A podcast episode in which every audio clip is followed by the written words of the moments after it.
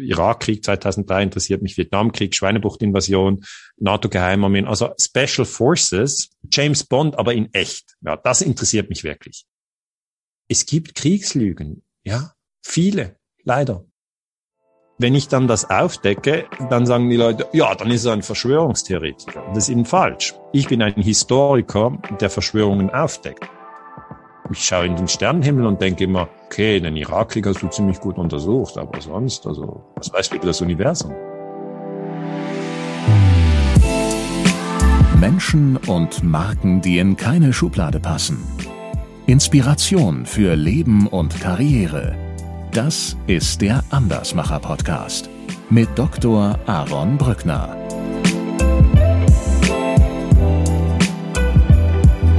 Herr Ganser, herzlich willkommen im Andersmacher-Podcast. Herr Brückner, guten Tag, danke für die Einladung. Herr Ganser, wir haben zwei eher unübliche Dinge gemeinsam. Und äh, die Nummer zwei möchte ich auch erst später verraten. Das erste... Ich bin, ich bin gespannt, ob Sie drauf kommen vielleicht. Das erste ist eine Erfahrung, äh, die ich gemacht habe. Und das war die schlimmste Erfahrung meines Lebens. Aber als ich die Gelegenheit bekam, diese Erfahrung zu machen, wusste ich, ich muss es machen. Haben Sie eine Ahnung, wovon ich spreche? Also ich, Sie müssen mir schon noch ein bisschen mehr Informationen geben. Weil wir haben uns noch nie getroffen und wir kennen uns nicht. Also da muss ich noch ein bisschen mehr wissen. Als ich gehört habe, wie Sie von Ihrem Bungee-Jump-Erlebnis erzählt haben, mhm. da habe ich mich wiedererkannt in den Gefühlen, die Sie durchgemacht haben vorher. Mhm. Und ich habe das zwar nicht in Nepal gemacht wie Sie, ich habe das in den äh, in den Victoria Falls in Zimbabwe gemacht. Ja. Und äh, also auch das Thema der Sicherheit, ne? Warum mache ich das eigentlich hier und nicht zu Hause? Und äh, Sie haben das in Nepal gemacht. Und das war für mich eine der, also ein ganz intensives Erlebnis, weil ich hatte richtig Angst davor, ja. Aber ich wusste, ich muss das machen. Ich muss da jetzt durch. Und wie Dieter Lange so schön mal gesagt hat, äh, der Weg aus der Angst führt durch die Angst hindurch. Ja, das ist und, echt genau, ja. äh, und das ist, äh, das es schien mir, als ich Sie davon so reden haben hören, dass das irgendwie eine ähnliche Erfahrung war, ne, bei Ihnen in Nepal. Also das ist interessant, dass Sie mit dem Thema einsteigen. Das wird ganz selten gefragt, aber es ist tatsächlich so, das verbindet uns. Wir sind beide dann, also haben wir Bungee Jump gemacht.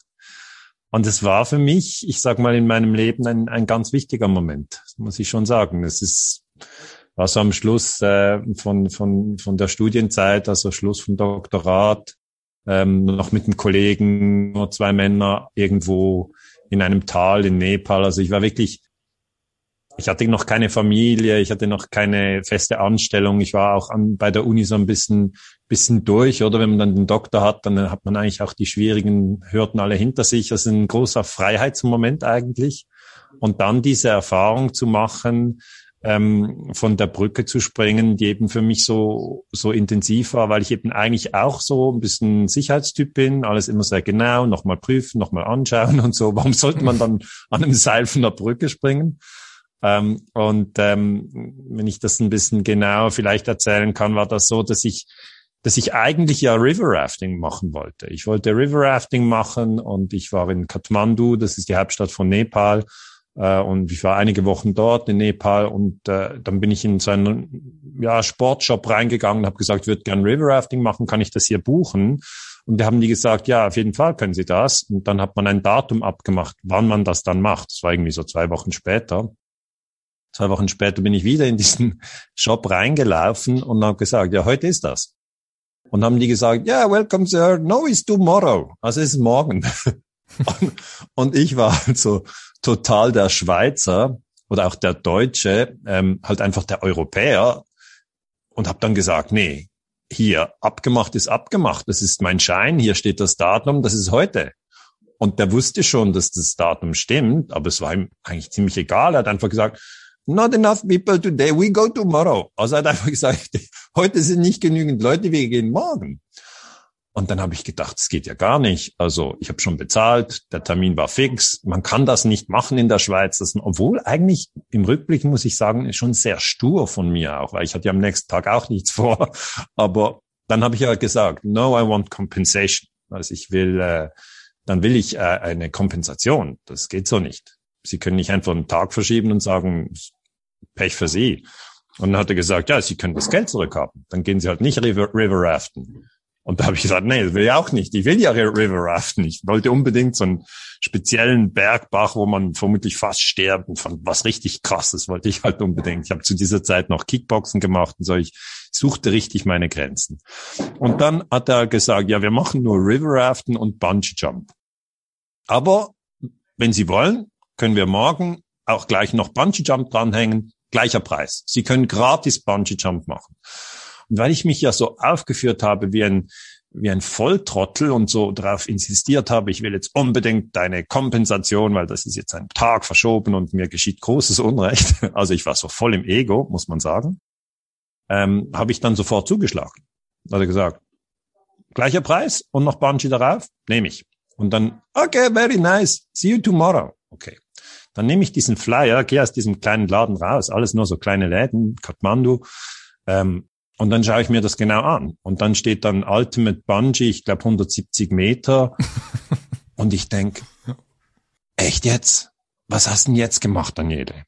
Und dann hat die, dann hat mich, Herr Brückner, dann hat mich die Angst erwischt. Hä? Dann hat mich die Angst voll erwischt, weil ich, ich bin ich bin nicht ängstlich. Ich bin grundsätzlich kein ängstlicher Typ, würde ich sagen. Also ich habe ganz selten Angst. Aber wenn ich an, der, an, einer, an einem Berg bin, wo es wirklich steil runtergeht und es hat kein Geländer, dann, dann habe ich schon dieses Gefühl von, oh, wenn man jetzt hier runterfällt und wenn ich noch so einen Stein runterschubse und der geht so endlos, dann habe ich dieses mulmige Gefühl. Also ich, nicht gerade Höhenangst, aber doch so, ich mag es auch nicht, wenn jemand dann an einer Bergkante sitzt oder an einer Mauer und beide Füße nach draußen hat. Das macht meine Frau immer wieder. Sage ich immer, hey, nimm bitte ein, ein Fuß nach innen. So, ich mag das nicht, sonst habe ich das Gefühl, du fällst gleich runter. Kurzum, ich bin gar nicht der Typ, der unbedingt Bungee-Jumpen wollte und habe mich da nur reingesteigert. Befand mich aber dann in einem blöden Paradox, weil ich bin so doof aufgetreten in diesem Laden, dass es unmöglich war, zurückzugehen, um zu sagen, mache ich jetzt doch nicht. Es war einfach nicht möglich. Ich hatte mich so aufgespielt, von was für ein Unrecht mir geschehen ist und so. Ich war echt ziemlich unbewusst. Ja, dann habe ich dann eigentlich so ein bisschen Prozess durchgemacht und am nächsten Tag habe ich diesen diesen diesen Bungee Jump äh, sehr sehr intensiv erlebt, weil ich ich ich habe so eine so eine andere Ebene erreicht. Die war dann nicht mehr in meinem Ego, das irgendwie Angst hat, sondern ich bin eigentlich dann ins Bewusstsein reingegangen und konnte vom Bewusstsein her alle körperlichen Prozesse überwachen und steuern.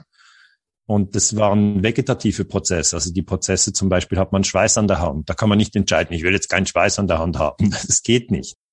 Und äh, das andere Gefühl, ähm, ob die Hand zittert, leicht zittert, das habe ich mir auch getestet. Ich habe so verschiedene Schritte gemacht und habe mir einfach gesagt, ich will eigentlich herausfinden, ob es möglich ist, die Angst zu überwinden. Sie haben gesagt, der einzige Weg aus der Angst ist durch die Angst hindurch. Und dann habe ich mir gesagt, ja, ich bin ja nicht die Angst, ich bin das Bewusstsein und ich kann eigentlich vom Bewusstsein heraus in Ruhe springen. Und dann bin ich tatsächlich in völliger Ruhe gesprungen. Das ich jetzt ich jetzt nicht gedacht. Also ich habe alle Checks gemacht, ich habe ich hatte ich habe runtergeschaut. Es war kein Gefühl von von oh, ich bin hier hoch, hoch oben, das ist gefährlich, sondern ich war wie wenn ich auf dem Sofa sitzen würde. Ich habe meine Hände hin kurz angeschaut, beide geprüft, die haben nichts gezittert, null. Ich habe den Schweiß geprüft, da war kein Schweiß. Es hat wirklich das Bewusstsein hat übernommen und der Körper und und die Emotionen und auch ähm, die Gedanken waren ruhig. Sie waren ruhig wie wie ein Meer. Sie waren nicht aufgewühlt. Das ist für mich eine eine phänomenale Erfahrungen, die ich nie vergessen werde. Ja, und schon nach wenigen Minuten haben unsere Hörerinnen und Hörer gelernt, was sie als nächstes zu tun haben in ihrem Leben. Äh, einen Bungee-Jump zu machen, äh, im Idealfall am anderen Ende der Welt. Äh, also da ich, ich erspare mir jetzt äh, weitere weitere Fragen dazu, weil äh, das wäre das wär ein Thema für sich. Aber ich halte fest, Bungee-Jumps sind einschneidende Erlebnisse. Ja. Herr Ganser, ich möchte, ich möchte gerne in dieses Gespräch so mit den wichtigsten Fragen vorweg starten. Und also wir müssen so das Wichtigste erstmal aus der Welt räumen. Und äh, ich würde Sie bitten, die nächsten Fragen entweder mit Ja oder mit Nein zu beantworten. Ja, gerne. Wurde Barack Obama zu Recht mit dem Friedensnobelpreis ausgezeichnet? Ein klares Nein. Ist es richtig, dass neunzehnhundertneunundsechzig die ersten Menschen auf dem Mond waren? Vermutlich. Ist YouTube die beste Erfindung der Menschheit?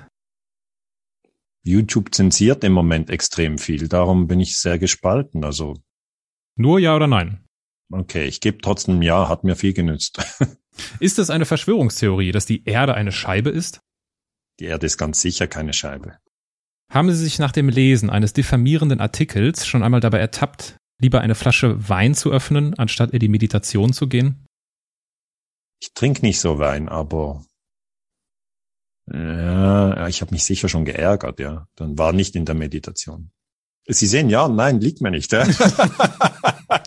ich, ich halte fest, es war ein Ja. Ihre Promotion über NATO-Geheimarmeen wurden mangelnde Quellenkritik vorgeworfen. Äh, würden Sie etwas anders machen, wenn Sie heute noch einmal darüber promovierten? Nein. Werden Sie jemals wieder einen Bungee-Jump machen? Glaube nicht. Ist es ein nachhaltiges Konzept, unser westliches Verständnis von Demokratie anderen Staaten zur Not auch mithilfe einer Armee überzustülpen? Klar, nein. Haben Sie viel von Rudolf Steiner, dem Begründer der Anthroposophie, fürs Leben gelernt? Ja. Lesen Sie gerne Ihren Wikipedia-Artikel? Nein. Bei welcher Frage haben Sie am stärksten das Bedürfnis gehabt, mehr zu erzählen?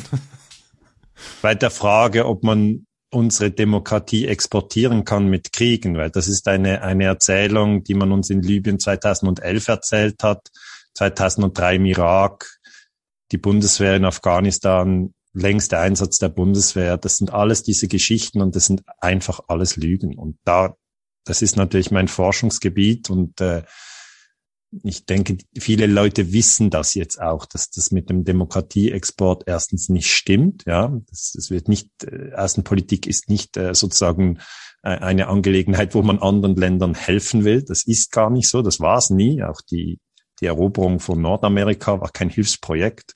Imperialismus war nie Hilfsprojekt, sondern äh, Macht, Geld, Gier. Und das ist bis heute. Also zu diesem Thema würde ich natürlich äh, ja Stunden sprechen, aber äh, muss nicht sein. Sie können fragen, was Sie wollen. Ich bin ganz offen. Stellen wir uns vor, Sie säßen abends an einer Hotelbar. Was würden Sie, was würden Sie denn da trinken? Was würden Sie bestellen? Also wenn ich danach noch einen, einen Vortrag habe, würde ich würde ich äh, würde ich einen Red Bull trinken, dass ich ein bisschen Kick habe, um um dann den Vortrag zu halten. Stellen wir uns vor, ich säße auch an dieser Bar. Kurz vor Ihrem Vortrag. Red Bull, das wäre ganz was Neues. Wär ich, da wäre ich dabei. Ähm, sonst gerne auch einen ein trockenen Riesling. Und wir würden zufällig ins Gespräch kommen. Wir würden uns darüber unterhalten, was da in Libyen, was in Afghanistan passiert ist und so weiter und so fort. Und ich würde Sie mit Sicherheit irgendwann fragen, Mensch, Sie scheinen ja hier ein total äh, versierter äh, Mensch zu sein. Was machen Sie denn so beruflich? Dann würde ich sagen, ich bin Friedensforscher, ich schreibe Bücher und halte Vorträge. Friedensforscher, Sie schreiben Bücher und Sie halten Vorträge. Jetzt habe ich unter einem Video bei YouTube gelesen, ich glaube, das war ein Interview mit Mark Friedrich, da hat jemand kommentiert, ich zitiere, ich mag den Herrn Ganser, ihn als Gast einzuladen erfordert Mut. Warum, warum bin ich jetzt mutig, Herr Ganser? Keine Ahnung, also ich finde es sind halt ein bisschen heiße Eisen, die ich anpacke, oder ich sage dann schon, Barack Obama hat den Friedensnobelpreis klar nicht verdient, weil äh, die Bombardierung von Libyen illegal war. Auch Norwegen hätte Libyen nicht bombardieren dürfen. Das sind alles Verstöße gegen das U N O-Gewaltverbot. Ich sage, wir wurden am elften September nicht ehrlich informiert. Ähm, ich sage, der Irakkrieg war illegal. Auch die Bombardierung von von Serbien durch äh, Joschka Fischer und Gerhard Schröder war illegal. Ich sage, die Bundeswehr sollte nicht in Afghanistan sein. Ich sage, die C I A ist schwer von einer Terrororganisation zu unterscheiden, weil sie, weil sie Gewalt einsetzt, um politische Ziele zu erreichen. Ich sage, die NATO ist kein Verteidigungsbündnis, wie es auf Wikipedia steht, sondern ein Angriffsbündnis. Das sind halt alles, ich sage mal, Aussagen, die außerhalb vom, vom politischen Mainstream sind. Das liest man jetzt nicht jeden Tag in der Süddeutschen Zeitung oder auf der Tag, in der Tagesschau wird es auch nicht so dargelegt. Das heißt, ich bin sicher mit meiner Analyse außerhalb vom vorge- vorgegebenen Narrativ. Und vielleicht, wenn das, wenn das Mut braucht, außerhalb vom vorgegebenen Narrativ sich zu bewegen, dann, dann braucht es vielleicht Mut, mich einzuladen. Aber ich, ich kann jetzt das nicht so beurteilen. Also, das sind alles äh, sehr genau dokumentierte Aussagen, die ich mache. Es sind jetzt nicht spekulative Aussagen. Jetzt wird es Ihnen natürlich nicht neu sein, dass ja die, dass Sie das Attribut oder die Bezeichnung des Verschwörungstheoretikers, das wird ja sehr schnell dann irgendwie im im Zuge oder im, in einem Atemzuge genannt bei Ihnen. Mittlerweile ist das nicht mehr Verschwörungstheoretiker übrigens, sondern Sie werden Verschwörungsguru genannt. Ja, ich werde so viel genannt, oder? Das das ist das ist eben ein ein Phänomen, dass eigentlich die Leute dann irgendwann versuchen zu verstehen, ja, wer ist denn dieser Daniele Ganser? Und dann, ich lese ja immer wieder über diese ganzen Berichte, die sie über mich schreiben, die Menschen. Und ich sag, jeder hat wirklich die Freiheit, das zu glauben über mich, was er will. Aber wenn man sich wirklich ein Bild machen ähm, möchte, dann würde ich doch empfehlen, dass man ein Buch von mir liest und sich dann eigentlich äh, ein Bild macht. Weil in den Büchern gehe ich ja eigentlich sehr systematisch vor. Zum Beispiel Illegale Kriege war, ist hunderttausendmal verkauft, oder äh, das neueste Buch heißt Imperium U S A. Und dann kann man in eine Sachdiskussion einsteigen, weil das große Missverständnis ist dies. Ich bin natürlich interessiert an verdeckter Kriegsführung. Also ich habe zum Beispiel untersucht, ähm, was war die Schweinebucht-Invasion neunzehnhunderteinundsechzig. Ähm, damals wollte die C I A Fidel Castro in Kuba stürzen. Fidel Castro war der Präsident in Kuba und die, die U S A wollten ihn stürzen. Gut, das ist illegal. Man darf nicht in ein anderes Land und die Regierung stürzen. Aber die C I A wollte es ihm trotzdem tun. Und dann hat sie einfach Leute rekrutiert in, in Florida, äh, hat die ausgestattet mit Waffen, hat sie ähm, nach Guatemala rübergeflogen und von dort wurde eine Invasion gemacht. Das ist eine Verschwörung. Okay, man hat nicht am Tag vorher Fidel Castro angerufen und gesagt, du, morgen wollen wir dich stürzen, ähm, wir kommen so um zehn. Passt das? Sondern in der internationalen Politik gibt es immer Verschwörungen, weil dann kann man eigentlich das Moment der Überraschung nutzen, um den Gegner ähm, ähm, ja mehr zu schwächen. Das ist ein, ein strategisches Mittel. Die Verschwörung braucht es ähm, oft im Militärischen. Man hat damals sogar Flugzeuge benutzt, um Kuba zu bombardieren. Aber diese Flugzeuge hat man noch angestrichen mit den äh, ähm, Kennzeichen der kubanischen Luftwaffe. Und als die Kubaner die dann abgeschossen haben, hat man gesagt, ja gut, das sind kubanische Piloten, die ihr eigenes Land bombardiert haben, weil sie so unzufrieden waren mit der Diktatur von Castro. Was natürlich totaler Unsinn ist. Aber die C I A wollte einfach die eigenen Spuren verwischen und hat äh, sozusagen die Flugzeuge falsch angemalt. Das heißt, diese Dinge, die ich untersuche, verdeckte Kriegsführung, Geostrategie, inszenierter Terrorismus, ähm, da wird wirklich ähm, sehr oft mit Lüge und Gewalt gearbeitet. Und wenn ich dann das aufdecke, dann sagen die Leute, ja, dann ist er ein Verschwörungstheoretiker. Und das ist eben falsch. Ich bin ein Historiker, der Verschwörungen aufdeckt. Und das ist eben so, ähm, dass man das auseinanderhalten sollte, ja. Es ist ja auch nicht der Arzt zuständig äh, für den Krebs, den sie haben, wenn er sie dann operiert. Ja, er ist zwar nahe dran am Krebs, aber ist kein Krebstheoretiker, sondern er möchte ihnen eigentlich zeigen, dass hier ein, ein Missstand ist oder etwas ist, dass man, äh, an das man hingehen müsste. Und, und das können die Leute oft nicht äh, auseinanderhalten. Also nine eleven zum Beispiel, da habe ich mich kritisch geäußert, ist auf jeden Fall eine Verschwörung, weil es eine Absprache zwischen zwei oder mehr Menschen ist, ganz egal, wer die waren, um ein Verbrechen zu begehen. Und äh, wenn dann jemand nine eleven untersucht aus historischer Perspektive, wie ich das eben getan habe, ähm, dann ist es ein, ein sprachlicher Irrtum zu sagen, das ist ein Verschwörungstheoretiker. Nur weil ich nicht das nachbete, was die Regierung äh, erzählt hat. Mhm. Ja, also mir, mir liegt es heute weniger am Herzen, so in diese sachliche Diskussion einzusteigen und über irgendwelche Details des elften September, des Vietnamkrieges oder sonstigen geopolitischen Verschwörungen zu sprechen. Mhm. Was ich, was ich meinen Hörern äh, immer schulde, oder ist zumindest mein Ziel, ist dieser Blick hinter diese sachliche, professionelle Kulisse meiner Gäste. Und mich interessiert einfach, wie die Menschen, mit denen ich mich unterhalte, wie die ticken. Und ich habe mir deswegen im Vorhinein auch sehr unterschiedliche Sachen zu Ihnen durchgelesen und angeschaut, unter anderem ein, ein, ein Podcast, eine Podcast-Folge, wo Sie ja die, die einzig und allein das Ziel hatte, Sie auseinanderzunehmen. Also der Podcast heißt Schlecht beraten, so viel Transparenz muss sein.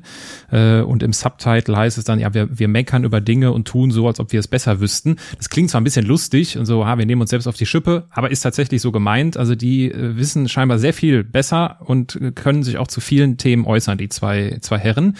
Und ich will an der Stelle Kritik an der Kritik an ihnen üben, weil ähm, mich das doch so ein bisschen stutzig gemacht hat, Äh, ein Punkt, der ihnen vorgeworfen wird, ist, dass sie an der YouTube-Universität äh, studiert haben, äh, weil sie halt häufiger sagen, ja, auf YouTube findet man das, und was ja auch so ist, weil YouTube ist nun mal die größte Mediathek, die es so gibt in der Welt, ähm, und dann wird das halt genutzt, so ja, ja, auf YouTube findet man alles, das ist ja alles nicht wirklich äh, verifiziert, wie auch immer. Dabei sprachen sie in dem Moment, wo das so gesagt wurde, davon, dass es eine Arte-Doku war, die sie auf YouTube angesehen haben. Daran finde ich gar nichts verwerflich, sich auf äh, sich auf YouTube äh, den besten Fernsehsender, den Deutschland hat, äh, sich anzuschauen.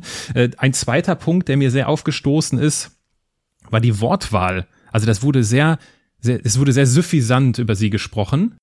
Also war eigentlich klar von Anfang an, wohin die Reise geht. Es war kein ergebnisoffenes Entdecken der Welt des Daniele Gansers, sondern es war einfach nur ein, wir wollen das finden, was wir vorher schon dachten. Und der dritte Punkt, und darüber musste ich dann, oder konnte ich nur noch müde schmunzeln, war, dass ihnen vorgeworfen wird, dass sie sich Doktor Daniele Ganser nennen und dieses Doktor halt irgendwie mit aufführen in ihrer, in ihrem Auftritt, was ich im Übrigen genauso mache. Der, der Herr war scheinbar auch promoviert, der das gesagt hat, oder ist scheinbar auch promoviert und sagte, das macht man nicht. Das macht man nicht. Das ist, und da denke ich mir so, ja gut, also wenn du das nicht machen willst, ist das ja in Ordnung, aber wenn das andere machen, ist das doch völlig deren Sache. Und äh, es war so ein bisschen das Faszinierende daran, dass ihnen vorgeworfen wird, dass sie in ihrer Forschung nur die Sachen raussuchen, die ihnen in den Kram passen. Dabei haben die zwei Kollegen in dem Podcast genau dasselbe gemacht. Sie haben nur das bei ihnen irgendwie rausgesucht, was so in deren Welt passt.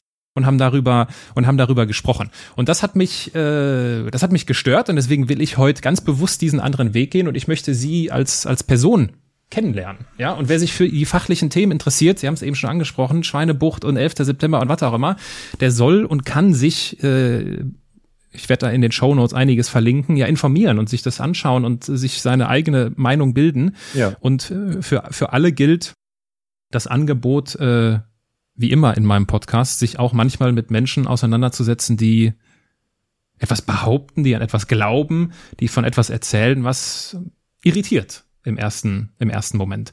Und äh, Sie sprachen es schon an, und ich unternehme den Versuch, das jetzt hier einmal äh, auf die Bühne zu bringen. Ähm, ich versuche mal da anzufangen, wo es aus meiner Sicht am sinnvollsten ist. Es hat, wenn ich das richtig sehe, in Ihrer Biografie alles mit Ihrer Dissertation angefangen. Ja.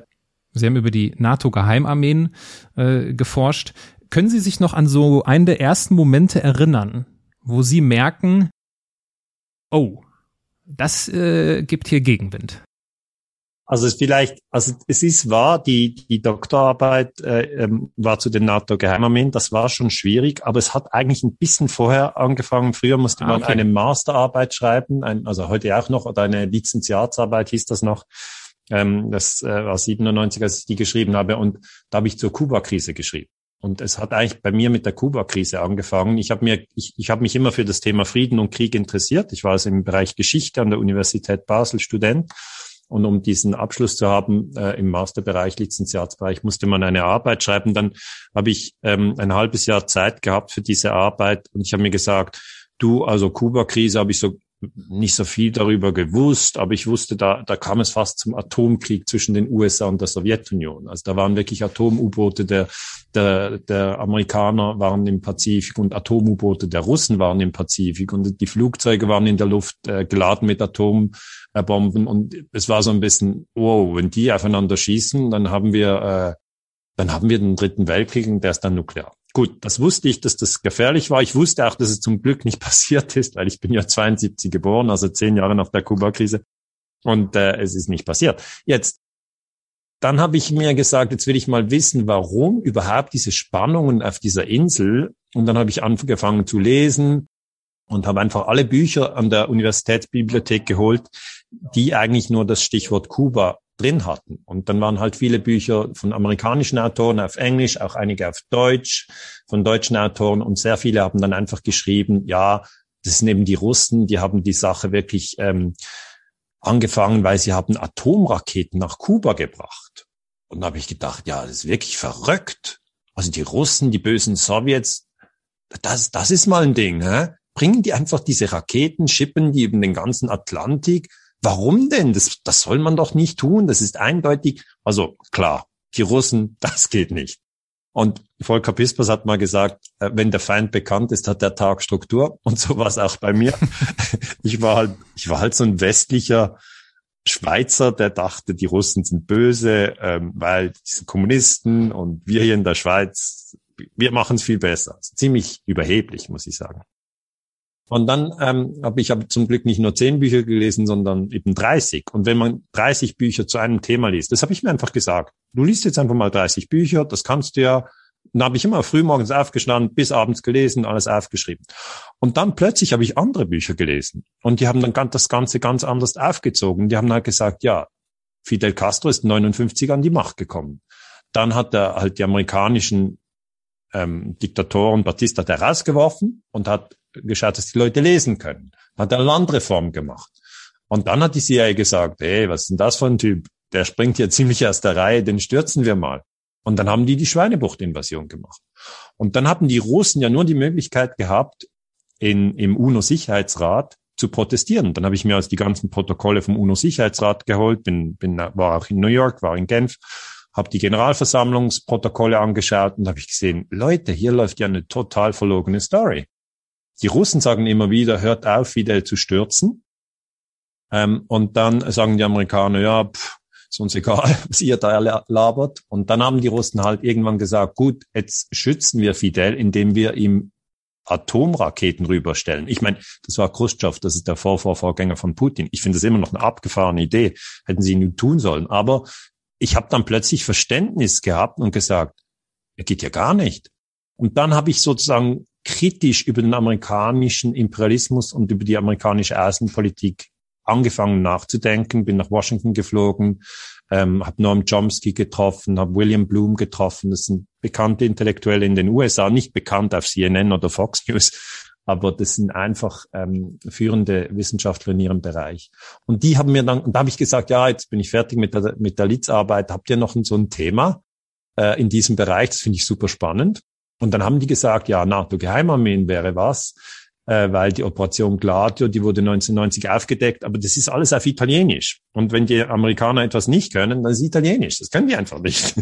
Und die meisten nicht. Und die können auch kein Französisch, die können auch kein Deutsch. Die können in erster Linie nur Englisch. Und die haben gesagt, ja, du kannst ja Italienisch, du kannst ja auch Deutsch und Französisch. Jetzt mach doch das, weil wir wir hätten gerne einen europäischen Forscher, der zu diesem Thema arbeitet. Und ich bin in der italienischen Schweiz geboren, in Lugano. Und ich kann Italienisch und ähm, Äh, habe gesagt, ja, das ist cool, das mache ich. Und erbrückenderweise gefragt haben, ja, war es denn schwierig, mit diesem Thema zu starten? Das war tatsächlich schwierig, weil ich habe dann meinen Professor an der Uni Basel gesagt, du, ich ähm, ich würde gern die NATO-Geheimarmeen aufrollen. Und hatte gesagt, du, äh, das ist militärisches Sperrgebiet, da kommst du gar nicht an die Quellen ran. Und habe ich gesagt, ja, ich weiß, es ist echt schwierig, aber es gibt da einige Generäle, die haben Bücher geschrieben, das könnte man nehmen. Und es gibt auch parlamentarische Untersuchungskommissionen, italienischer Senat, habe ich schon geschaut, das könnte man nehmen. In Belgien gibt es einen Senatbericht, mit dem könnte man was machen. Und dann zudem die aktuellen Pressenachrichten könnte man auch durchnehmen. Hat er gesagt, ja, mach mal, also sieht nicht so gut aus. Nein, zuerst hat er eben gesagt, das geht nicht. Und dann bin ich nach Hause, habe ich gedacht, doch, das geht. Das geht, ich will das. Und das war halt diese, ich bin schon manchmal stur, das muss ich vielleicht auch zugeben. Ich bin manchmal stur. Ja, gesagt, geht nicht, können wir nicht machen. Dann die ganze Summa cum laude beim Lizenziar, das war wirklich, ich war sozusagen Bestnoten und ich, ich war nicht, geht nicht, weil du das nicht begreifst, sondern war, war geht nicht wegen der Quellenlage. Und ich habe halt einfach insistiert und dann habe ich gesagt, ja, können wir uns morgen wieder treffen. Und dann hat der Professor gesagt, ja, treffen wir uns wieder. Und dann habe ich halt insistiert und argumentiert und gesagt, das und das und das und diese Daten und das kann ich auch finden. Ich werde dorthin fliegen, ich werde das recherchieren, ich werde echt, ich werde alles tun. Und ich werde vier Jahre da reinputtern. Und dann hat er gesagt, also gut. Dann, also es war schon ein schwieriger Start wegen der Quellenlage. Mhm. Und dann war es natürlich ein, ein, ein schwieriger Verlauf. Grundsätzlich äh, C I A-Terrorismus in Europa war ja meine Fragestellung. Gibt's das? Kann man das beweisen? Wo gibt's das? Ähm, welche Quellen gibt es dazu? Ähm, ist ja eigentlich eine eine Tabu-Fragestellung. C I A, Terrorismus, Europa, geht irgendwie nicht. Aber ich war haben, ich war natürlich ja. alleine. Ich, niemand kannte mich. Es gab keinen Wikipedia-Artikel über mich. Es gab gar nichts. Da konnte ich in aller Ruhe vier Jahre forschen. Wie, wann ist das denn? Also Sie haben eben gesagt, Sie, Sie haben ja eigentlich, eigentlich sind Sie kein ängstlicher Mensch, haben Sie eben gesagt. Ja. Wann ist denn dieses, äh, und da wird Ihnen ja schon bewusst gewesen sein, okay, das ist ein schwieriges Thema. Sie ja. sagen selbst, das war ein schwieriger Anfang. Ja, das wann ist denn aus, wann, wann ist denn aus diesem schwierig, oder eher anders gefragt, ist aus diesem schwierig irgendwann mal dann schon eher so ein ängstlicher Gedanke geworden, so, oh, was ist eigentlich, wenn ich jetzt hiermit weitermache? Was passiert dann mit mir beruflich? Wie, wie negativ wird sich das auf mich auswirken? Gab es diesen Wechsel ja, irgendwann? Ja, das gab's, weil ich war ja dann, ähm, ich am Schluss, ich glaube am Schluss war ich neunundzwanzig, als ich dann die Doktorarbeit fertig hatte. Da war ich dreißig, nein, neun, ich war neunundzwanzig, das war zweitausendeins. Ähm, und zweitausendeins waren ja auch diese Terroranschläge und ich habe die Doktorarbeit am siebenundzwanzigsten September zweitausendeins verteidigt zum Thema eben NATO-Geheimarmeen und C I A-Terrorismus. Und gleichzeitig waren diese Anschläge und ich ich, ich habe mich natürlich sofort gefragt, ja, pff, sind das jetzt auch Anschläge, um die Leute zu verängstigen und, und sozusagen die Leute zu manipulieren? Äh, also Strategie der Spannung, was ich ja im, in der Doktorarbeit aufgearbeitet hatte. Und dann hatte ich das erste Mal so ein bisschen Angst, weil ich habe gedacht, meine Güte, wenn die mich jetzt in der Prüfung über so ein aktuelles Thema fragen, was sie ja durchaus dürfen, dann, dann, wie soll ich mich dann positionieren? Soll ich dann sagen, Bush hat, hat, hat die Wahrheit gesagt? Dann, dann positioniere ich mich ja als, als naiver, völlig unfähig, jeg, jeglicher kritischen Distanz zu Regierungspositionen. Und das geht als Historiker gar nicht. Das ist die Sünde Nummer eins. Ja, man, man predigt nur, was die Regierung sagt. Das darf der Historiker nicht, weil der Historiker weiß ja, die Regierung hat Machtinteressen und die Kommunikation ist strategisch und nicht an der Wahrheit orientiert. Und, äh, da hatte ich so ein bisschen Angst, ob ich, äh, ob ich da die richtige Antwort finde. Also Angst nicht, aber ich hatte so ein bisschen Bammel, oder? Sie fragen ja, wann ja. haben Sie gemerkt, das kann heikel werden? Und dann kam diese Prüfung und es, es war aber alles noch so aufgewühlt, so extrem aufgewühlt, so an, sozusagen wenige, zwei Wochen nach den Anschlägen und die Professoren, da waren mehrere im Raum, haben kein Wort gefragt. Also die haben mich geprüft zu den NATO-Geheimarmeen, zum Kalten Krieg, zu der Zeitgeschichte, die ich untersucht gehabt und haben nichts jetzt über die aktuellen Ereignisse äh, äh, wissen wollen. Vielleicht aus aus äh, aus Professionalität, weil sie sich gesagt haben, gut, also es geht jetzt nicht darum, dass der Doktorand hier hier etwas erklären kann, was erst zwei Wochen im im, im historischen Raum ist, sondern wir wir lassen ihn mal zeigen, was er zu dem Thema bringen kann, das er überhaupt weiß. Gut, also dann war das vorbei, dann war das eigentlich cool, ich war dann entspannt und dann habe ich Dann habe ich beim Think Tank gearbeitet, Avenir Suisse in Zürich. Und dann habe ich dort einen Artikel publiziert über den Afghanistan-Krieg, ähm, wo ich gesagt habe, dies, dieser Krieg ist illegal. Man kann diesen Krieg nicht führen, weil ja die Terroranschläge vom elften September nicht geklärt sind.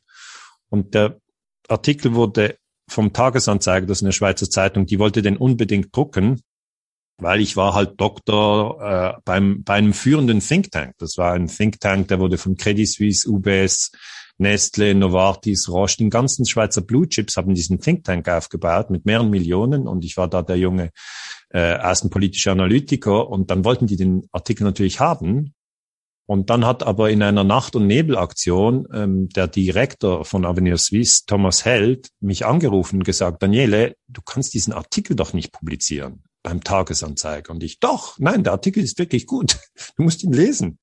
Und dann hat er gesagt, ja, ich habe ihn gelesen. Und dann habe ich gesagt, ja, aber der Afghanistan-Krieg, das geht doch auf keinen Fall. Und man muss wirklich hier auch mal sagen, dass das nicht geht. Und das können wir jetzt mit diesem Think Tank. Und Think Tanks äußern sich klassisch zu internationaler Politik in den U S A, das ist typisch. Und dann hat er gesagt, äh, nee, dieses Feld möchte ich nicht mit dem Think Tank bearbeiten. Hier die, die, diese Themenkrieg, das, das, das will ich nicht. Ähm, ich ich habe ich hab beim Tagesanzeiger angerufen, der, der Artikel kommt nicht. Dann habe ich gesagt, echt jetzt?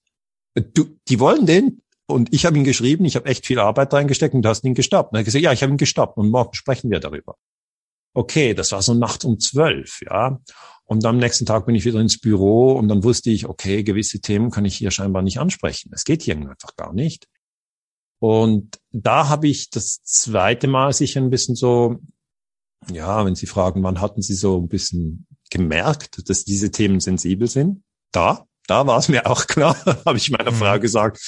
ah, das glaubst du gar nicht, mein Artikel kommt nicht im Tagesanzeiger. Und hat sie gesagt, was hast du denn geschrieben? Habe ich gesagt, ja, dass der Afghanistan-Krieg illegal ist, weil neun elf nicht geklärt ist.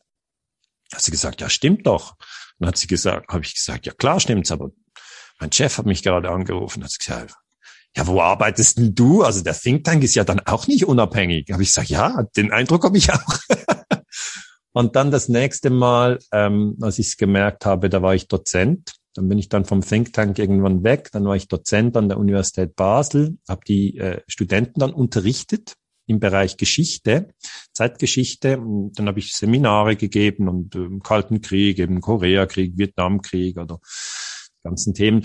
Und dann wollten die Studenten natürlich wissen, Herr Ganser, sehr interessant, das Seminar, vielen Dank, die Vorlesung hat uns sehr gefallen, aber was halten Sie von neun elf?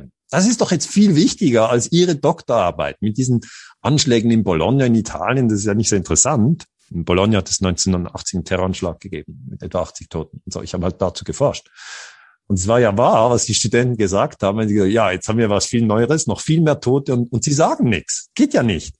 Und da habe ich gedacht, ja, also wenn ich jetzt dazu spreche, hier am historischen Seminar der Universität Basel, dann es könnte schon Probleme geben, weil die anderen Kollegen im, im, im, im Dozentenstab, also Professoren und Doktoren, die haben sich nicht zu neun elf geäußert. Und ich war halt so wie zum Thema berufen, weil ich hatte zu dem Thema eigentlich gearbeitet.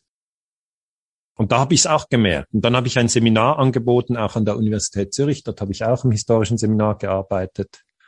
Und ähm, mit den Studenten war es wirklich toll. Also ich, wir hatten dort äh, eine ergebnisoffene Diskussion. Surprisingly, hop me hop. Ich habe dann verschiedene mögliche Erklärungsansätze entworfen, was damals passiert sein könnte. Und dann mussten die, Bü- die Studenten verschiedene Bücher lesen, um sich ein Bild zu machen. Und es ging eigentlich darum, äh, überhaupt zu erkennen, was ist Quellenkritik, auf welcher Basis baut ein Narrativ auf. Und das war, es war gut, es war spannend, aber ich habe damals auch dieses Gefühl gehabt, hey, deine Dinge, die dich interessieren, die führen dich immer in Gebiete rein, wo, wo, wo riesengroße Machtinteressen auf dich dann prallen. Und das wird, das wird dir irgendwann noch Probleme geben.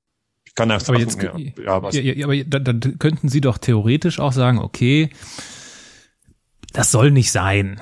Das ist zwar irgendwie, interessiert mich das, aber irgendwie zeigt das Schicksal mir hier, das, das ist nicht mein Weg, das soll nicht sein. Aber trotzdem haben Sie ja immer wieder dann dieses, ich mache das jetzt trotzdem. Immer, das habe ich eben immer. Also es war sogar so, mein Vater ist, ist jetzt verstorben. Mein Vater ähm, war Pfarrer, äh, protestantischer Pfarrer. Und wir haben uns viel unterhalten, weil ich ihm natürlich gesagt habe, also du, weißt du, ähm, warum gibt's diese ganzen Religionskriege? Also ich, ich, ich als Geschichtsstudent äh, lese über so viele Religionskriege und und es heißt doch, du sollst nicht töten. Also da haben wir echt ein Problem, oder?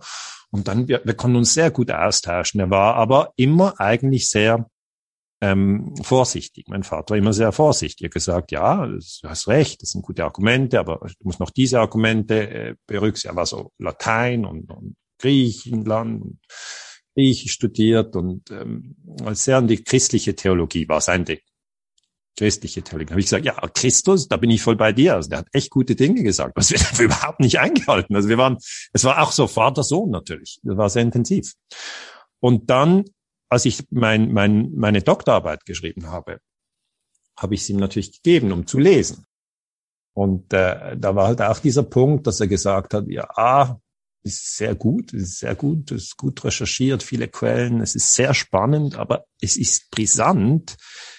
So etwas sagt man doch nicht öffentlich. Also sogar mein Vater hat mir gesagt, diese Dinge, natürlich, die gibt's, das weiß jeder, der sozusagen ein bisschen länger nachdenkt, aber man, man, man bekommt Probleme, wenn man das öffentlich, äh, öffentlich macht. Und dann habe ich ihm halt gesagt, du, aber ich mache das jetzt. Ich will das öffentlich machen.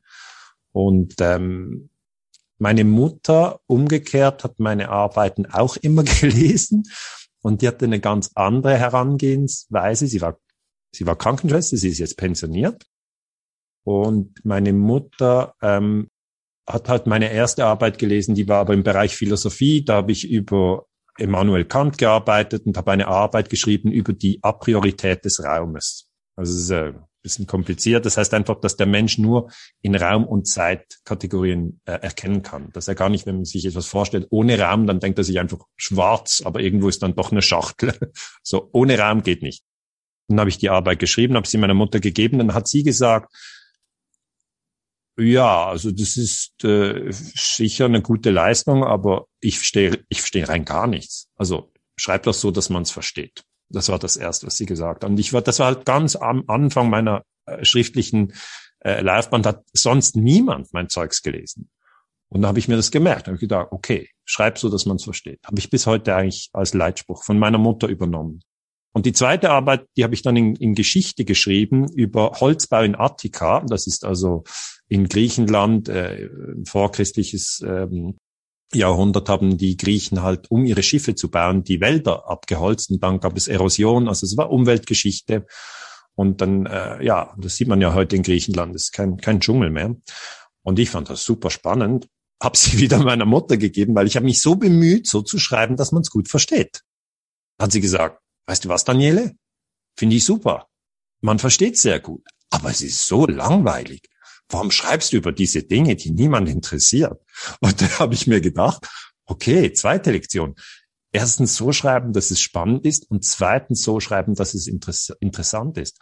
Und vermutlich hat sich aus dieser Konstellation mein Vater einerseits dann gesagt hat, ja, also das ist eigentlich zu interessant, über das darf man nicht schreiben.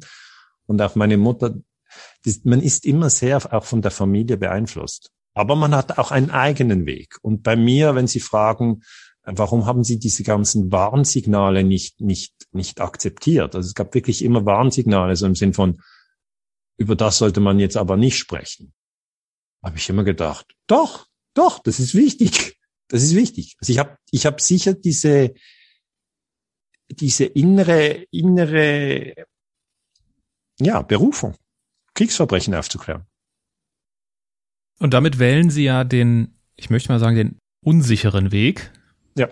Was, was gibt Ihnen denn, oder was hat Ihnen da rückblickend, was hat Ihnen auf diesem unsicheren Weg denn dann doch noch Sicherheit gegeben? Also die Freunde sicher.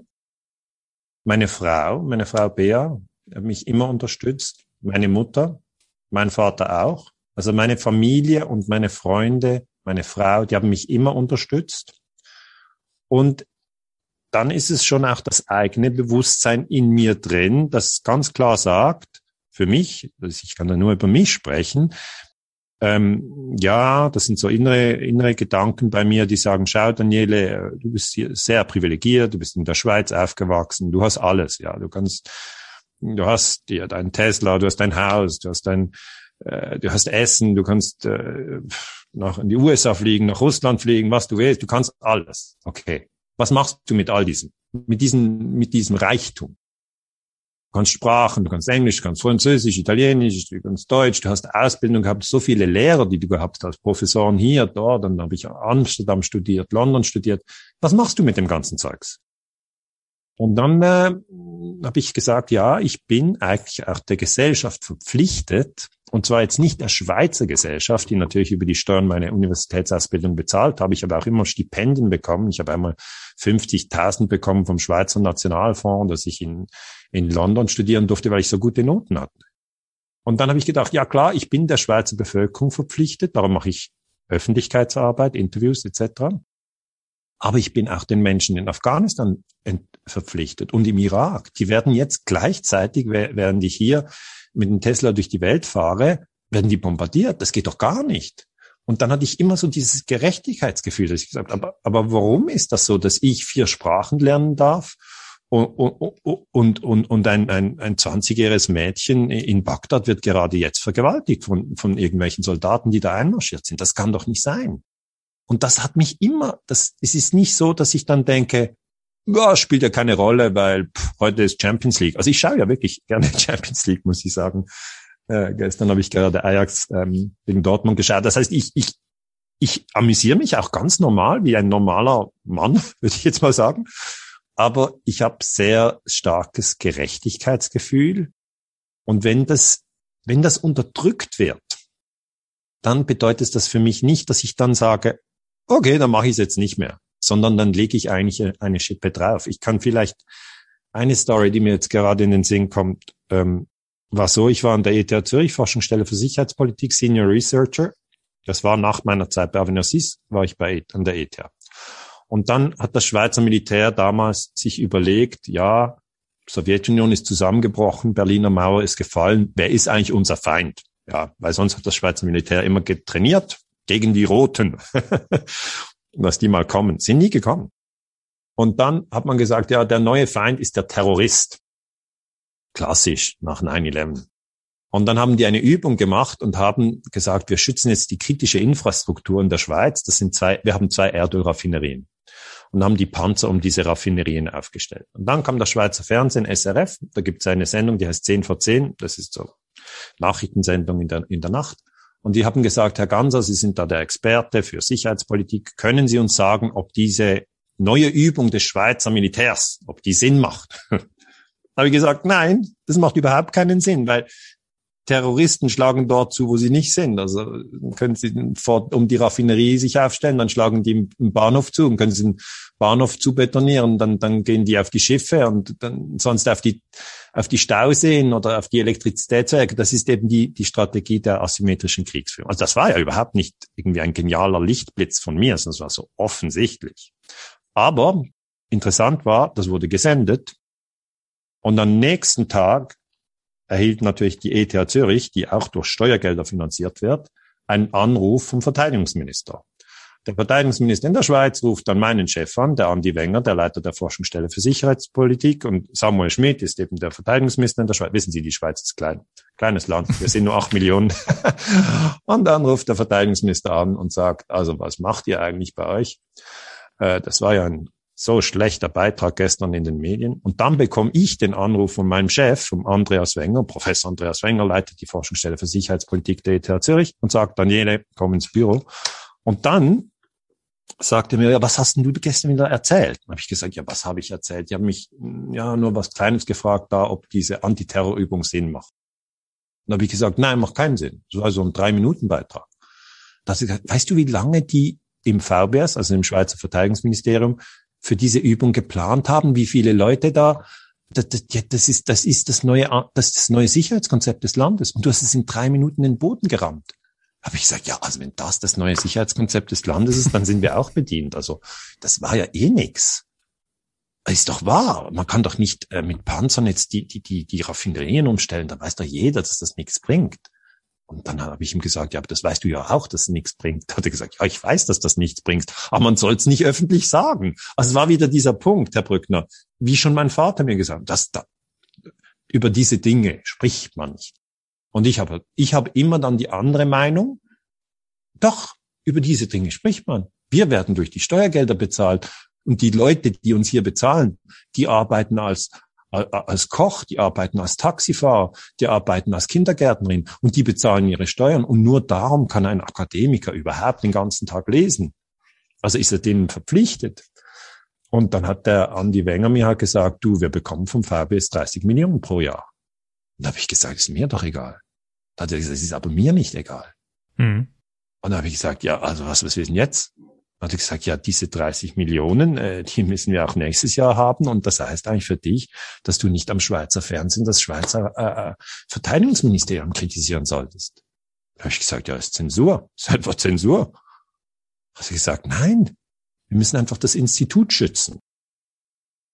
Mhm. Ja, dann ähm, verabschiedet man sich und die Türe fällt ins Schloss. Und dann ist dann das wieder so ein Moment, wo man denkt, echt jetzt? Zensur in der Schweiz? Hätte ich ja nicht gedacht. Und das ist einfach, ich hatte Illusionen, ich hatte wirklich Illusionen, dass es so etwas nicht gibt in der Schweiz. Ich habe gedacht, wir sind ein freies Land, ich bin da ein junger Doktorand und ich darf jetzt frei meine Forschungsresultate präsentieren. Aber so läuft der Hase nicht. Und jetzt bin ich neunundvierzig, also ich werde nächstes Jahr fünfzig. Jetzt weiß ich natürlich, dass es an den Universitäten und in den Thinktanks Zensur gibt, weil es ein gewisses Spektrum von Meinungen gibt, die man die man toleriert und dass es ein anderes Spektrum gibt, das nicht toleriert wird und dass die Institute und auch die Thinktanks abhängig sind von den Geldgebern. Und Sie werden jetzt sagen, ja, also das, das weiß ja jeder, aber es ist anders, wenn man es erfährt. Das glaube ich, das glaube ich. Wahrscheinlich ähm, haben wir das auch schon erfahren in unserem Leben, dass äh, jetzt nur, weil wir etwas kritisch hinterfragen, heißt es ja nicht zwangsläufig, dass wir recht haben. Ja. Das ist auch etwas, womit ich mich hin und wieder sehr schwer tue, wenn ich mir so andere Medieninhalte zu Gemüte führe. Nur weil etwas alternativ ist, nur weil etwas kritisch ist, heißt das nicht, dass es richtig ist, dass derjenige recht hat. Lagen Sie schon mal falsch? Ich lag sicher schon mal falsch. Also ich habe ich hab immer wieder eigentlich ähm, ja gesagt, wir, man kann das beweisen, dass die C I A in diese Terroranschläge in Europa involviert ist. Äh, das sind jetzt die Details von der NATO-Geheimarmee. Da kann ich nur so viel sagen. Es ist bewiesen, es ist bewiesen, dass es die Geheimarmeen gab. Ja, C I A und M I sechs haben die im Kalten Krieg aufbe- aufbearbeitet, aufgebaut. Es ist auch bewiesen, dass diese Geheimarmeen über Waffenlager verfügten, auch in der Schweiz, P sechsundzwanzig in Deutschland, äh, Bund Deutscher Jugend, Technischer Dienst, Stay-Behind-Strukturen. Das wurde auch in Deutschland nie aufgearbeitet, richtig? Das ist so ein dunkles Kapitel, so, öh, ja, Stay-Behind gab's mal, ja, sprechen wir lieber nicht darüber. Ähm, und man weiß, dass der B N D und die C I A da kooperiert haben, dass es auch in Dänemark gab, dass es in Frankreich gab. Und diese Geheimarmeen haben mit der C I A kooperiert, aber ich kann nicht genau beweisen, dass die C I A wusste, als es dann zu Terroranschlägen kam, zum Beispiel in Italien, dass diese Terroranschläge passieren würden. Ich habe dann ähm, Dokumente von der C I A eingefordert, man kann das machen über den Freedom of Information Act, und haben die das wieder abgewiesen. Und das ist alles ein bisschen komplizierte historische Forschung. Aber was ich sagen möchte, da, da konnte ich nicht so richtig. Das wäre halt mein Anspruch gewesen, dass ich zeigen kann, die C I A hat Terroranschläge in Italien gemacht. Aber das ist so kompliziert aufgebaut, dass sie nämlich immer innerhalb vom Verteidigungsministerium von Italien, innerhalb vom äh, militärischen Geheimdienst, das ist der Servizio Informazione Sicurezza Militare, dort eine Unterabteilung machen, die heißt Gladio. Diese Gladio-Struktur macht den Anschlag nicht selber, sondern arbeitet mit Rechtsextremen zusammen, mit Avanguardia Nazionale. Und diese Leute machen dann keine Aussagen. Es ist für den Historiker wirklich einfach, das ist echt ein dickes Brett zum Durchbohren. Und da... Hm. Aber jetzt, jetzt könnte ja der, der überaus kritische Zuhörer, und die gibt es bei mir, schon recht, schon recht. Könnte, könnte ja sagen, ja gut, aber dann kann man sowas ja nicht behaupten. Dann, dann müsste man ja eigentlich sagen, okay, ich habe, man müsste sagen, ich habe da eine Vermutung, aber ich kann es nicht beweisen. So habe ich es aber auch gesagt. Ich habe natürlich gesagt, ähm, vieles deutet darauf hin, äh, vermutlich hat. Ich habe nicht gesagt, die C I A hat Terroranschläge in Italien gemacht. Das habe ich nie gesagt.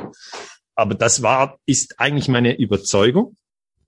Ähm, und ich komme da nicht ganz, ganz durch, durch das Dickicht. Und bevor ich es nicht hundertprozentig sicher habe, ähm, äh, behaupte ich es auch nicht. Das heißt, es ist in dem Sinn, wenn Sie es ganz genau wissen wollen, kein Fehler, sondern es ist ein, ein Forschungsziel, das ich nicht erreicht habe.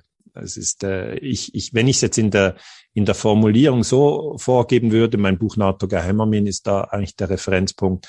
Wenn ich dort schreiben würde, die C I A hat Terroranschläge in Italien ausgeübt, ähm, dann wäre es ein Fehler. Aber das steht nirgends im Buch, sondern äh, man muss da genau lesen. Es, es steht dann, die C I A hat Geheimarmeen in Italien aufgeba- aufgebaut, die heißen äh, Operation Gladio, Stay Behind. Und diese haben scheinbar ähm, mit Rechtsextremen zusammengearbeitet bei Terroranschlägen. Und das ist halt so eine, eine um fünf Ecken ähm, dargelegte ähm, Erzählung. Und mhm.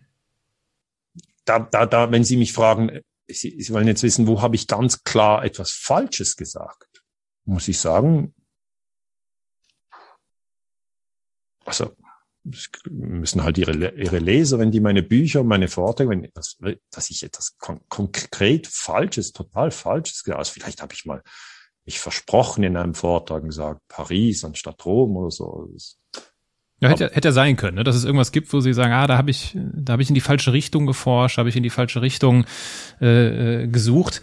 Ähm, wenn Ihnen da jetzt nichts einfällt, ist das ja auch äh, völlig, äh, völlig fair enough. Was ich mich frage dabei ist, wir, wir Menschen, wir sind ja alle gleich äh, in vielen Dingen und wir unterliegen ja alle dem schönen Confirmation Bias. Ja, also wir suchen immer das, was wir sowieso schon wissen und äh, wenn wir was, wenn wir was finden, wenn wir Nachrichten lesen, wenn wir Zeitungen lesen, wenn wir Nachrichten gucken und so weiter und so fort, das, was unser Weltbild bestätigt, das konsumieren wir mit ganzem Herzen. Und sobald wir irgendwas finden, was so ein bisschen, da sagen wir, da ist unsere Aufmerksamkeit einfach weg. So, das ist, das ist ein menschliches Phänomen, so, so ticken wir.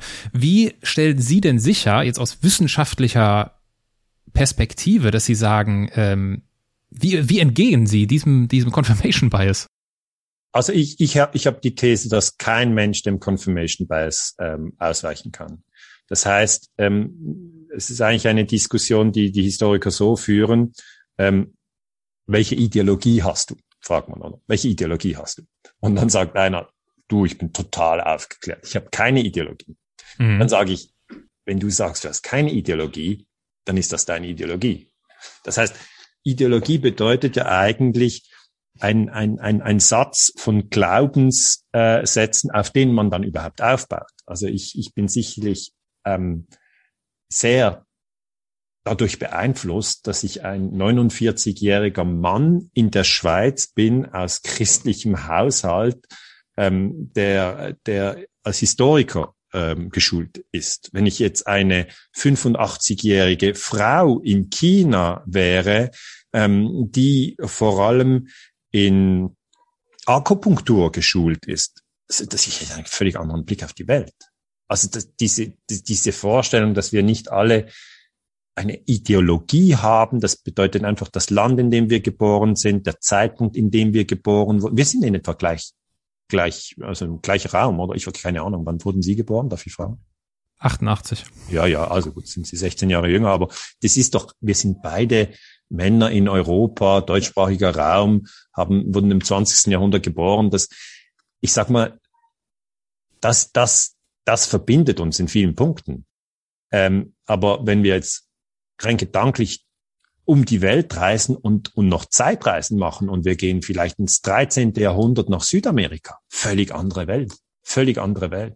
Und das ist der Confirma- Confirmation Bias. Da, da ist dann eigentlich eine Ideologie da. Und ich habe eben mit meinem Vater, der ja wie gesagt Pfarrer war, viel darüber gesprochen, weil ich habe ihm natürlich gesagt, du glaubst doch schon, dass die Protestanten am meisten Recht haben, oder?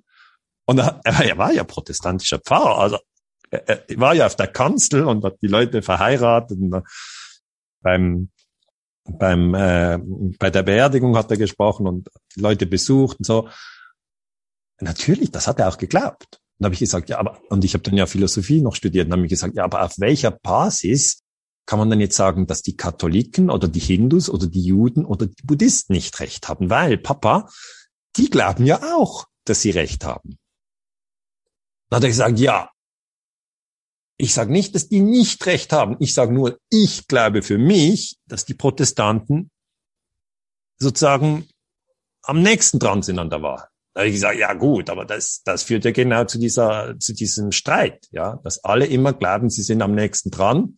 Und wenn der andere eben sozusagen völlig irrt, dann muss man ihn wohl verbrennen, oder? Gab's ja auch. Ich war natürlich dann immer so, zack, zack, voll rein. Und das heißt, Confirmation Bias ist, ist für mich etwas, was mich sehr lange schon beschäftigt. Und ich habe dann ähm, Eckhart Tolle gelesen, weil ich mich auch sehr für Spiritualität interessiere. Und dann hat Eckhart Tolle gesagt, ja, eigentlich ist es so, dass die Menschen ihr Denken für ihre Identität halten. Sie sehen sich nicht als Bewusstsein, sondern sie sehen ihr Denken als, als ihre Identität. Und wenn jemand anders dann dieses Denken herausfordert, dann verteidigen sie ihre Identität. Sie erkennen das aber gar nicht. Ja, sie sind zum Beispiel Atomkraftwerkgegner und dann kommt einer und, und, und, und sagt, ja, aber Atomkraft ist gut. Dann geht's ab, oder? Und, ähm, Tolle sagt dann, ja, diesen Kampf braucht es.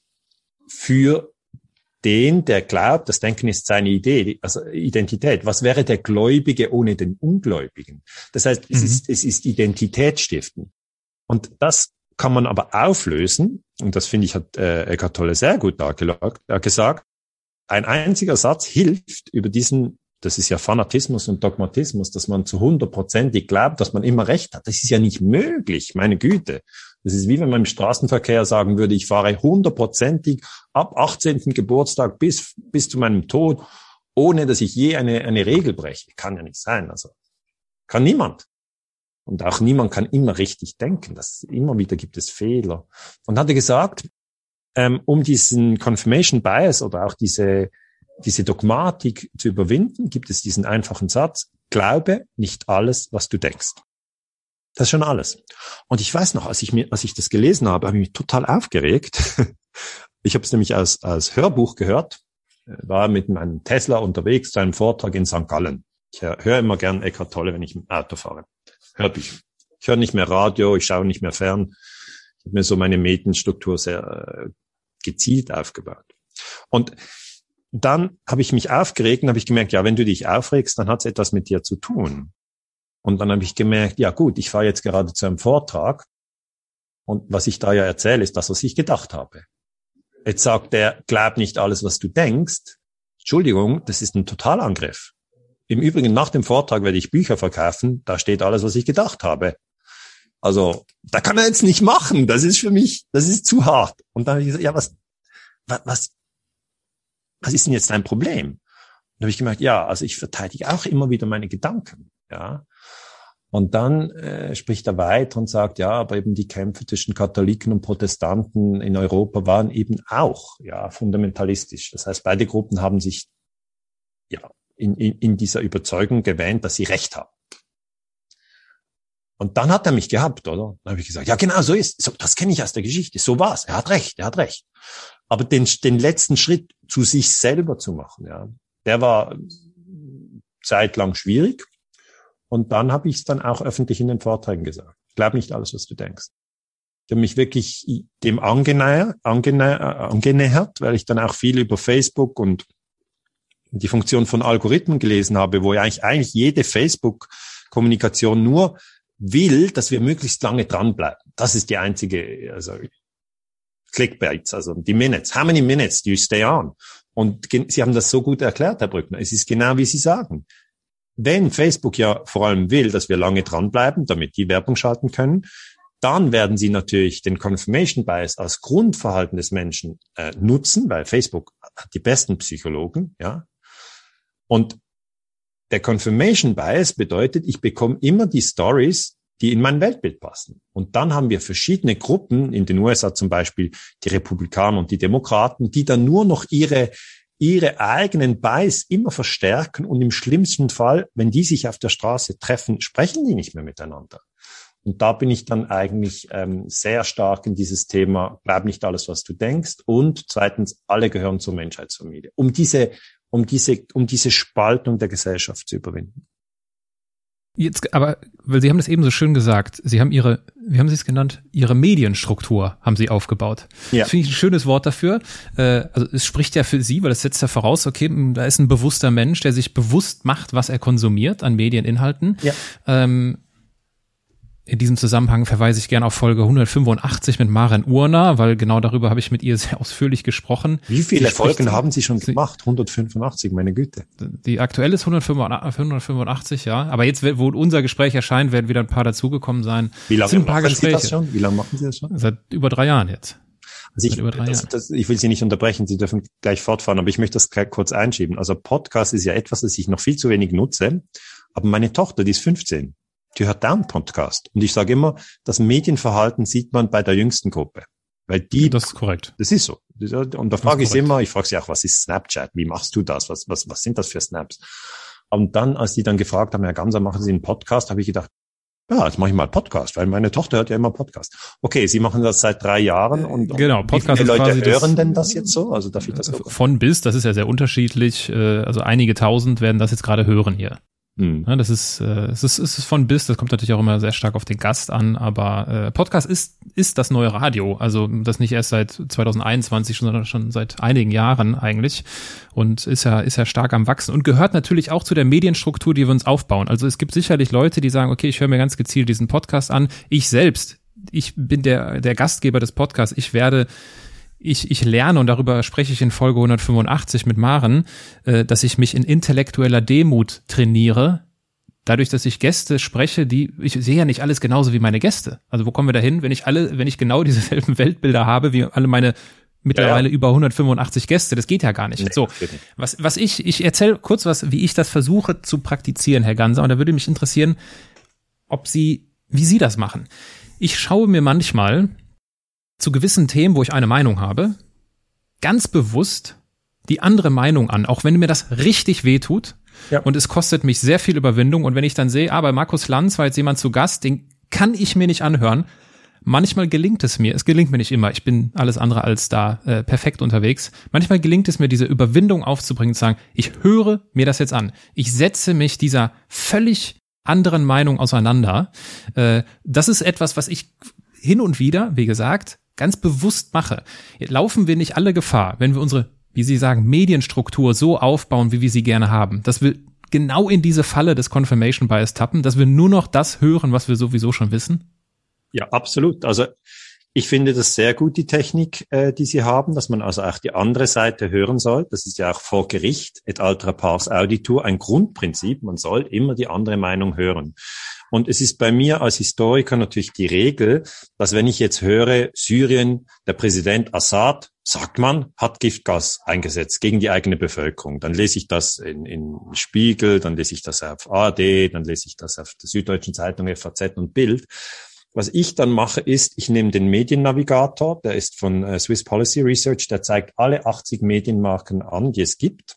Und dann schaue ich mir, okay, auf welcher Ebene ist jetzt hier Bild und Spiegel und A R D. Gut, ich, ich habe ihn jetzt im Kopf, ich kenne ihn schon fast auswendig, aber früher habe ich das immer so gemacht, dass ich mir den nochmal angeschaut habe. Dann sieht man die Brands, also die einzelnen, das Spiegel mit dem S oder die F A Z mit dem schwarzen F A Z oder die A R D, jeder kennt das. Und dann habe ich mir gesagt, okay, das ist diese Position, die ist hier NATO-konform, heißt das. Und dann gehe ich auf die andere Seite und sage, okay, welche Medien kritisieren das? Dann muss ich NATO-kritische Medien haben. Dann nehme ich also R T Deutsch oder dann nehme nehm ich ähm, äh, Sputnik, das ist auch russisch. Und, und die Russen haben ja mit Assad zusammengearbeitet, damit er nicht gestürzt wird. Ja, und die Amerikaner wollten Assad stürzen, das wusste ich ja vom Hintergrund her. Aber dann wollte ich sehen, ja, wie, wie wird das jetzt dargestellt? Dann nehme ich noch Nachdenkseiten, dann nehme ich Infosperber, dann nehme ich KenFM, dann nehme ich Nuoviso, dann nehme ich also andere Quellen, die auf dem äh, Spektrum äh, auf der anderen Seite liegen. Aber ich gehe dort rein, und das ist dann immer das Wichtigste, dass ich die gleiche Frage habe. Also ich lasse mich da nicht, oh, das ist auch noch ein spannendes Thema, sondern ich will wissen, hat Assad Giftgas eingesetzt, ja oder nein? Und dann nach einem gewissen Moment komme ich zum Punkt, ah, es geht um die die Organisation für für Chemiewaffen, die die Sache untersucht. Ah, okay, dann muss man das mal anschauen. Und dann merke ich, bei dieser Organisation gibt's Whistleblower, die sagen, ja, die Berichte wurden manipuliert. Und dann dann grabe ich mich so in den Kaninchenbaum rein. Und das ist ein Medienverhalten, das sehr untypisch ist, weil das braucht so viel Zeit. Also das macht einfach kein normaler Mensch. Das macht niemand. Aber ich ich mache ja das als Beruf. Ich ich stehe um acht Uhr auf, dann bin ich im Büro bis sechs eigentlich und und und in diesen Stunden lese ich. Ich mache gar nichts anderes. Ich lese einfach die ganze Zeit. Und wenn mich etwas interessiert, gehe ich da ganz tief rein und da verfliegen die Stunden. Da ist es auch oft so, dass ich denke, oh, drei Uhr, du hast das Mittagessen verpasst, weil es mich so interessiert, weil ich so tief drin bin, dass ich dann sage, okay, egal, ich ich, ich brauche auch kein Mittagessen heute. Dann aber, wenn ich abends um sechs nach Hause komme, komme ich so rein. Das Erste, was irgendwo rumliegt, hau ich mir dann rein, sehr unbewusst. Aber ich sage nur, meine Medienstruktur ist jetzt so, dass ich einerseits digitales Fasten mache, das heißt, dass ich gar nichts konsumiere, so, so eine ganze Woche gar nichts. Ist übrigens für mich sehr schwierig. Ich glaube übrigens für viele. Also nichts posten, nichts lesen äh, und dann so, ja, vielleicht doch ein Buch, darf nicht ein Buch? Ja, nein, jetzt auch kein Buch. Okay. Und dann kommt so ein bisschen eine Neugier in mir auf. Und ja, aber irgendwo, da liegt noch eine Zeitung, ah, könnt ihr die lesen und so. Und dann muss ich mich wirklich zurückhalten. Ah, aber hier Netflix, können Sie ja das, können Sie so kurz anschauen. Nein, lass, oder hier noch ein, ein bisschen Musik. Nein, gar nicht. Einfach wirklich alle Medien systematisch wegtun und dann komme ich so auf Entzug. Ja, das ist wirklich Fasten. Das ist wirklich so, dann freue ich mich dann, wenn ich dann ein Buch nach einer Woche wieder nehmen kann. Und dann habe ich so einen Schwung, dass ich locker zweihundert Seiten in einem, in einem, in einem Zug lese. Also es geht dann so richtig zack und dann ist es weg. Und dann meine Medienstruktur ist auch so, ich lese nur Sachbücher. Also meine Frau sagt immer, warum liest du immer nur Sachbücher? Ja, ich lese nur Sachbücher. Und dann bei den Sachbüchern lese ich natürlich zu diesen Themen, die mich interessieren. Und da habe ich sicher einen Confirmation Bias, weil ich dann in der Bibliografie wieder schaue, ja, hier ist noch was zu diesem Thema und das lese ich dann auch noch. Und bei aktuellen Themen, wo es noch wenig Sachbücher gibt, eben diese ganze Corona-Diskussion zum Beispiel, da schaue ich mir einfach ganz breit an. Also da schaue ich mir schon ähm, sozusagen, was was was sagt das Schweizer Fernsehen, S R F, was sagt ein Drosten, aber dann sage ich auch, was sagt ein Wodak, was sagt ein Bakti, und dann sage ich, was sagt denn die Merkel oder was sagt dann ein Füllmich. Das heißt, dann schaue ich mir die Akteure an, die sprechen, und ich stelle mir das immer vor wie bei Shakespeare, das ist ein Theater. Und die Leute treten auf und die haben ganz verschiedene Rollen. Und der eine ist eben der Liebhaber, die andere ist die Schöne, der fünfte muss das Kind spielen, einer wird ermordet und äh, es ist immer Drama. Manchmal ist es auch Komödie.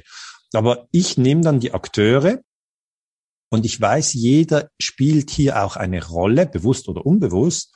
Und als Historiker ist meine Rolle, dieses ganze Theater zu beschreiben. Ich muss nicht sagen, diese Person hat recht und alle anderen sollen weg und der spielt das Theater das nächste Mal alleine. Sondern nein, ich, meine Rolle ist, ich sage, okay, wir haben eine komplexe Struktur, Kennedy, Khrushchev, Fidel Castro, ganz verschiedene Interessen, ganz verschiedene Länder. Wie interagiert das? Ja, wie geht das? Und dann muss ich das erzählen. Und das ist die Arbeit des Historikers, die ich weiterhin einfach faszinierend finde. Also ich bin sicher ein passionierter Historiker und darum mache ich es mache ich sehr gerne. Und diese diese Medientechniken, die, die entwickle ich immer mehr. Und was Sie sagen mit aktiv das andere auch hören, das geht mir dann auch so, dass wenn ich mal denke, ah, jetzt habe ich's, und dann lese ich nochmal das andere, dann denke ich, nee, vielleicht war es doch anders. Dann denke ich auch so, ja, abgefahren. Und manchmal lasse ich es dann einfach auch und sage, pff, ich, ich, ich blicke da nicht durch, ich blicke nicht durch. Und das ist etwas, was mich sehr umtreibt, weil diese Erkenntnis oder diese Einsicht, ich weiß es nicht. Ja. Ich, und wahrscheinlich kann ich es auch gar nicht wirklich wissen. Also ich werde nicht zu hundert Prozent in der Lage sein, das zu bewerten, weil wir in einer sehr komplexen Welt leben. Ich, ich, ich greife da immer mein Lieblingsbeispiel auf, äh, beziehungsweise passt das jetzt? Ja, es passt in dem Zusammenhang, wie leicht wir zu beeinflussen sind, wenn wir uns etwas anschauen. Ich habe, äh, ich erzähle das immer gern, mal so eine Webseite gefunden, zwanzig Gründe, weshalb wir nicht auf dem Mond waren. Okay. Danach habe ich gedacht, ist ja krass, wir waren nie auf dem Mond. Mhm. Es gibt aber auch eine Webseite, zwanzig Gründe, weshalb wir auf dem Mond waren. Genau. Und dann habe ich mir gedacht, wie warst du denn eben so dumm? Ist doch offensichtlich.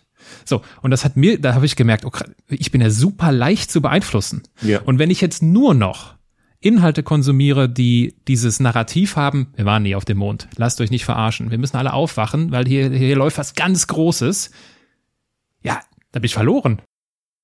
Und das, und das Schlimme ist, das ist mein Gefühl, die Leute, die, wie Sie, die sich so viel Mühe machen, da sich da reinzugraben, selbst Sie müssten doch eigentlich am Ende sagen, jetzt zu hundert Prozent weiß ich es nicht. Also da muss ich unterscheiden, ähm, bei der Fragestellung. Also zum Beispiel, gibt's die NATO? Dann sage ich, zu hundert Prozent weiß ich das. Die wurde neunzehnhundertneunundvierzig ja. gegründet. Deutschland ist Mitglied. Dann hat Deutschland zusammen mit den U S A Serbien bombardiert neunzehnhundertneunundneunzig. Das weiß ich zu hundert Prozent. Ich weiß es einfach. Das ist durch so viele Quellen belegt. Ich sage Ihnen mal so, es gibt so einen, einen Quellenstapel und wenn der genügend hoch ist, dann sage ich, okay, fix. That is ja. a fact. Oder Einführung des Frauenstimmrechts in der Schweiz neunzehnhunderteinundsiebzig. Hundertprozentig. Das war so. Ähm, die Frauen können jetzt wählen, sie können abstimmen. Und vor neunzehnhunderteinundsiebzig konnten sie es übrigens nicht. Also neunzehnhundertfünfundsechzig zum Beispiel konnte eine Frau in der Schweiz, nur weil sie Frau war, nicht abstimmen. Immer abgefahren. Okay. Und das ist aber durch die Quellen belegt. Jetzt haben sie aber einen Punkt genommen, Mondlandung, neunzehnhundertneunundsechzig. Da muss ich sagen, unklar. Ist einfach unklar. Sie haben es auch bei diesen Ja-Nein-Fragen. Und ich habe gesagt, vermutlich. Ich denke, ja, ich denke. Aber ich muss auch sagen, Mondlandung ist jetzt nicht ein Thema, wo ich mich reinbeiße, weil es gab keine Toten. Also mich interessieren vor allem diese Phänomene, wo eigentlich ein Krieg ähm, abläuft. Irakkrieg zweitausenddrei interessiert mich, Vietnamkrieg, Schweinebuchtinvasion, NATO-Geheimarmeen, also Special Forces. Also so alles James Bond, aber in echt. Ja, das interessiert mich wirklich.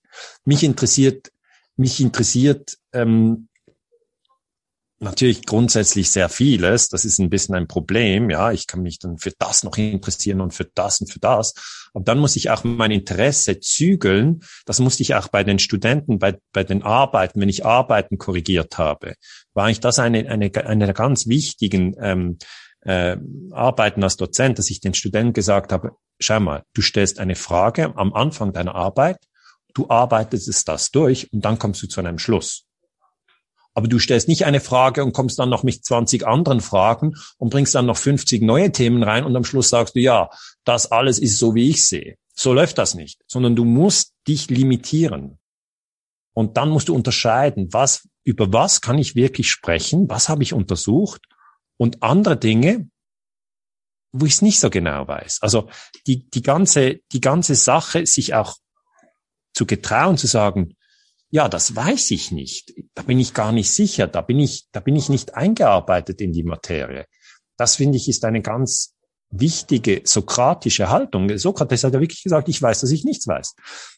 Warum hat er das gesagt? Er wäre so klug. Also wie kann er nichts wissen? Weil er halt gesagt hat, ja, schon nur, nur die einfachsten Fragen wie, wie entstanden das Universum? Es ist jetzt da. Wir machen ja diesen Podcast. Das Universum gibt's.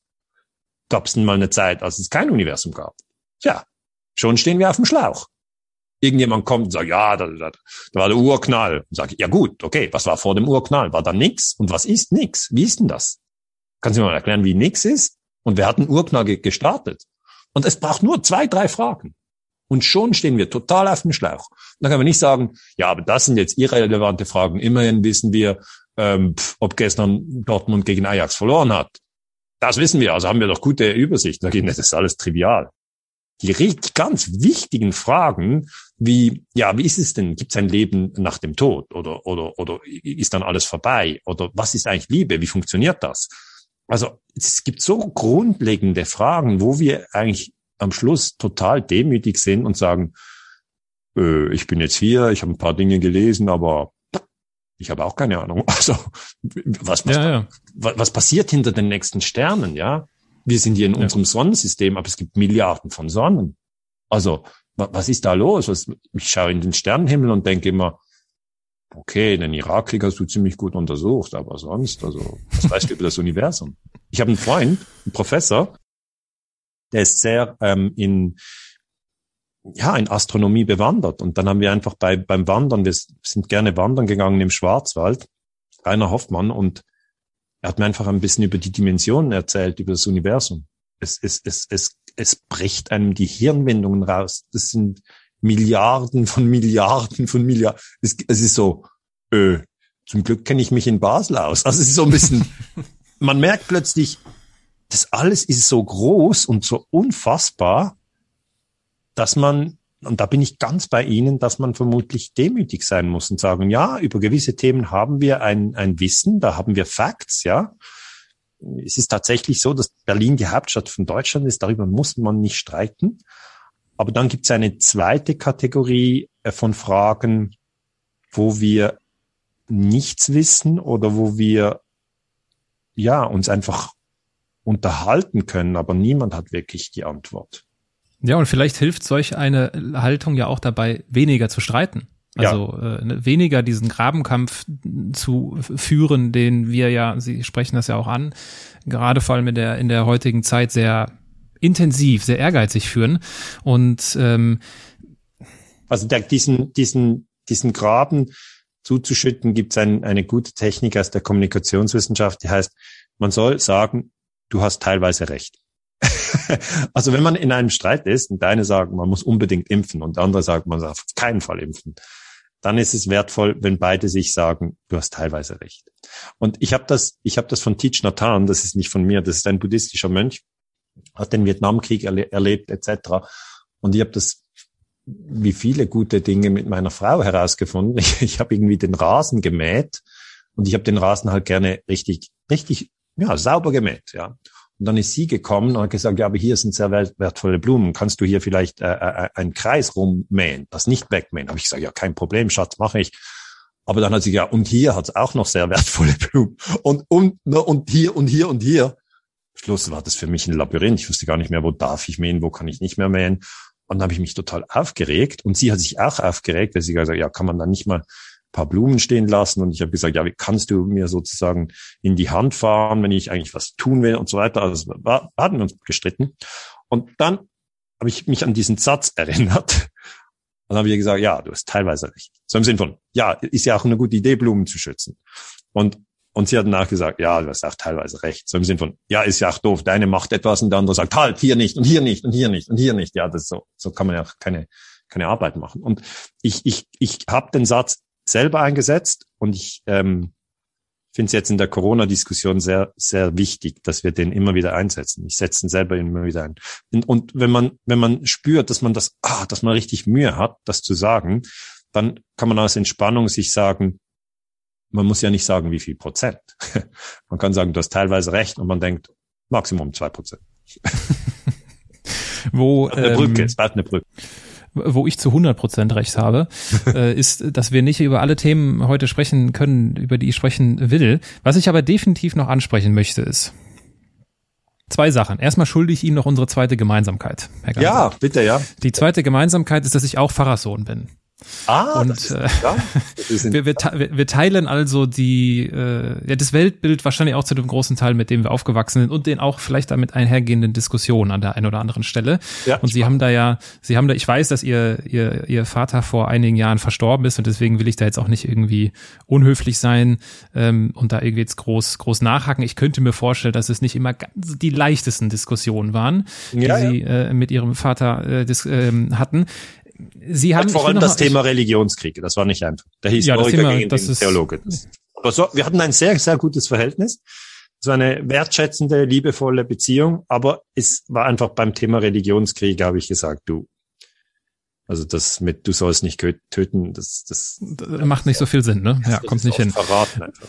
Ähm, wir hatten schon häufiger das, das Stichwort Angst und ähm, da liegt mir sehr auf dem Herzen, also Sie sehen ja die Menschheitsfamilie, ja. Sie sehen Ihre Themen, Sie sehen Ihre Berufung, Sie sehen, ich ich will da aufklären, ich muss da aufklären. Ähm, machen Sie machen Sie anderen Leuten Angst mit dem, was Sie tun? Ich hoffe nicht. Also ich hoffe nicht. Gewisse Leute wollen natürlich, dass gewisse Dinge nicht aufgedeckt werden und die haben dann vielleicht Angst. Aber ich kann es nicht sagen, also ich hoffe nicht. Das ist, also, ich, das auf jeden Fall die die die Menschen, die meine Bücher lesen und die meine Vorträge hören, sagen, nein, das macht ihnen gar keine Angst. Sie sagen, ich sehne mich nach nach diesen Zusammenhängen. Ich wusste immer, dass es in der Politik nicht darum geht, in irgendeinem Land zu helfen. Man geht nicht nach Vietnam und hilft und dann wirft man Napalm auf Kinder. Das ist ja keine keine gerade schöne Art, einem Menschen zu begegnen. Aber ich wusste nicht, was da im Golf von Tonkin passiert ist neunzehnhundertvierundsechzig mit dem U S S Maddox und was Johnson dann gesagt hat. Und überhaupt, ich wusste auch nicht, was der Nationale Sicherheitsrat in den U S A ist. Und ich wusste nicht, dass die New York Times sogar darüber gelogen hat. Und Sie können das alles so gut erklären. Und das, das freut mich. Dafür möchte ich danken. Das sind Feedbacks, die ich viel erhalte.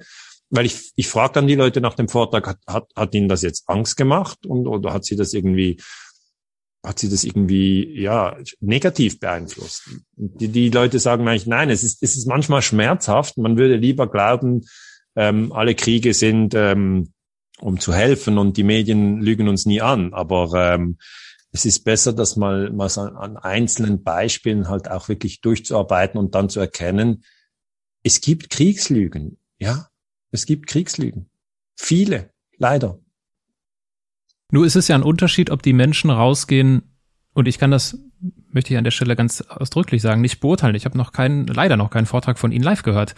Ähm, jetzt, ich zähle jetzt YouTube, die YouTube-Universität zähle ich jetzt mal nicht dazu. Sie bekommen gerne ein Gratis-Ticket. ich, ich komme auch gerne vorbei. Es ist ja ein Unterschied, ob ich rausgehe und ich, ich, ich mache, ich versuche das ganz einfach zu machen. Ist das ein Plus oder ist das ein Minus? Ja. Gehe ich raus und sage, oh, die Welt ist böse, da schwan, oh, ist, stimmt das hier? Oder gehe ich raus und bin bestärkt, bin ich irgendwie er- ermutigt und ich weiß, dass Sie auch über das Thema Achtsamkeit auf Ihren Vorträgen sprechen und ich glaube, ja. dass das ein wichtiger Hebel ist, um genau das zu vermeiden, dass die Leute nicht rausgehen und die schwarzen Wolken nur sehen. Ja. Nur ich, ich glaube, dass das eine Riesengefahr ist und wenn ich ein Buch von Eckhart Tolle lese, habe ich danach keine schwarzen Wolken.